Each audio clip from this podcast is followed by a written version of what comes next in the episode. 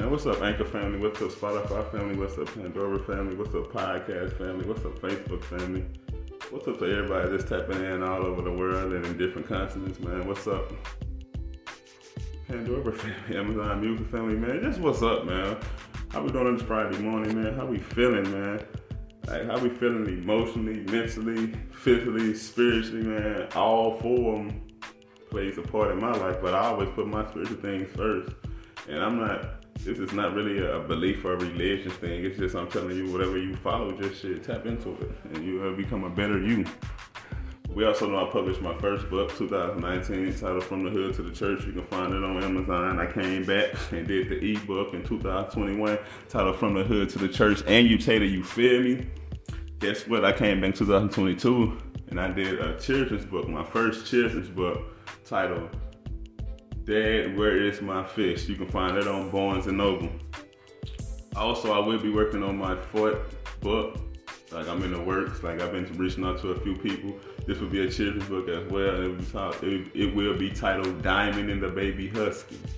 Look out for that. No, no set date, but I'm in just talking to a few different people, trying to see which route I'm gonna go. Um, but we also know I'm part of MDC, My Daily Choice, such an amazing company that has so much to offer when it comes to the mindset, when it comes to weight management, when it comes to your health, when it comes to your cosmetics, because you know that some of the makeup, man, break your face off, but MDC got all organic, non-GMO, pet friendly. I also know everyone with Clickly, where you can get paid to send out emails. You want to know more about that? Just reach out to me about that. It's Friday morning, man. Let me get into this message, man. Like for real. Switching lanes is a must. You heard me. Switching lanes is a must. Like sometimes you gotta switch lanes on family, on people, on business partners, on like no matter what the case is, switching lanes is a must because you have to switch lanes just to elevate. Like if you know when you with somebody and you know it's time for you to switch lanes because y'all not growing, but y'all just being stagnant. And I don't care if it's family, business ship, whatever the situation might be. Switching lanes is a must. You must switching lanes is a must because that's how you can elevate. Only way you can elevate, you first number one, you gotta work on yourself. But then the people around you, are they helping you elevate? Or are they helping you go down, or should I say upgrade or downgrade? I like that better. I helping you upgrade or downgrade. So switching lanes is a must, cause that's the only way you're gonna come up. Sometimes you gotta switch lanes on people. You gotta cut people off. You gotta get people out of your life. People placing in things out of your life. That's why switching lanes is a must.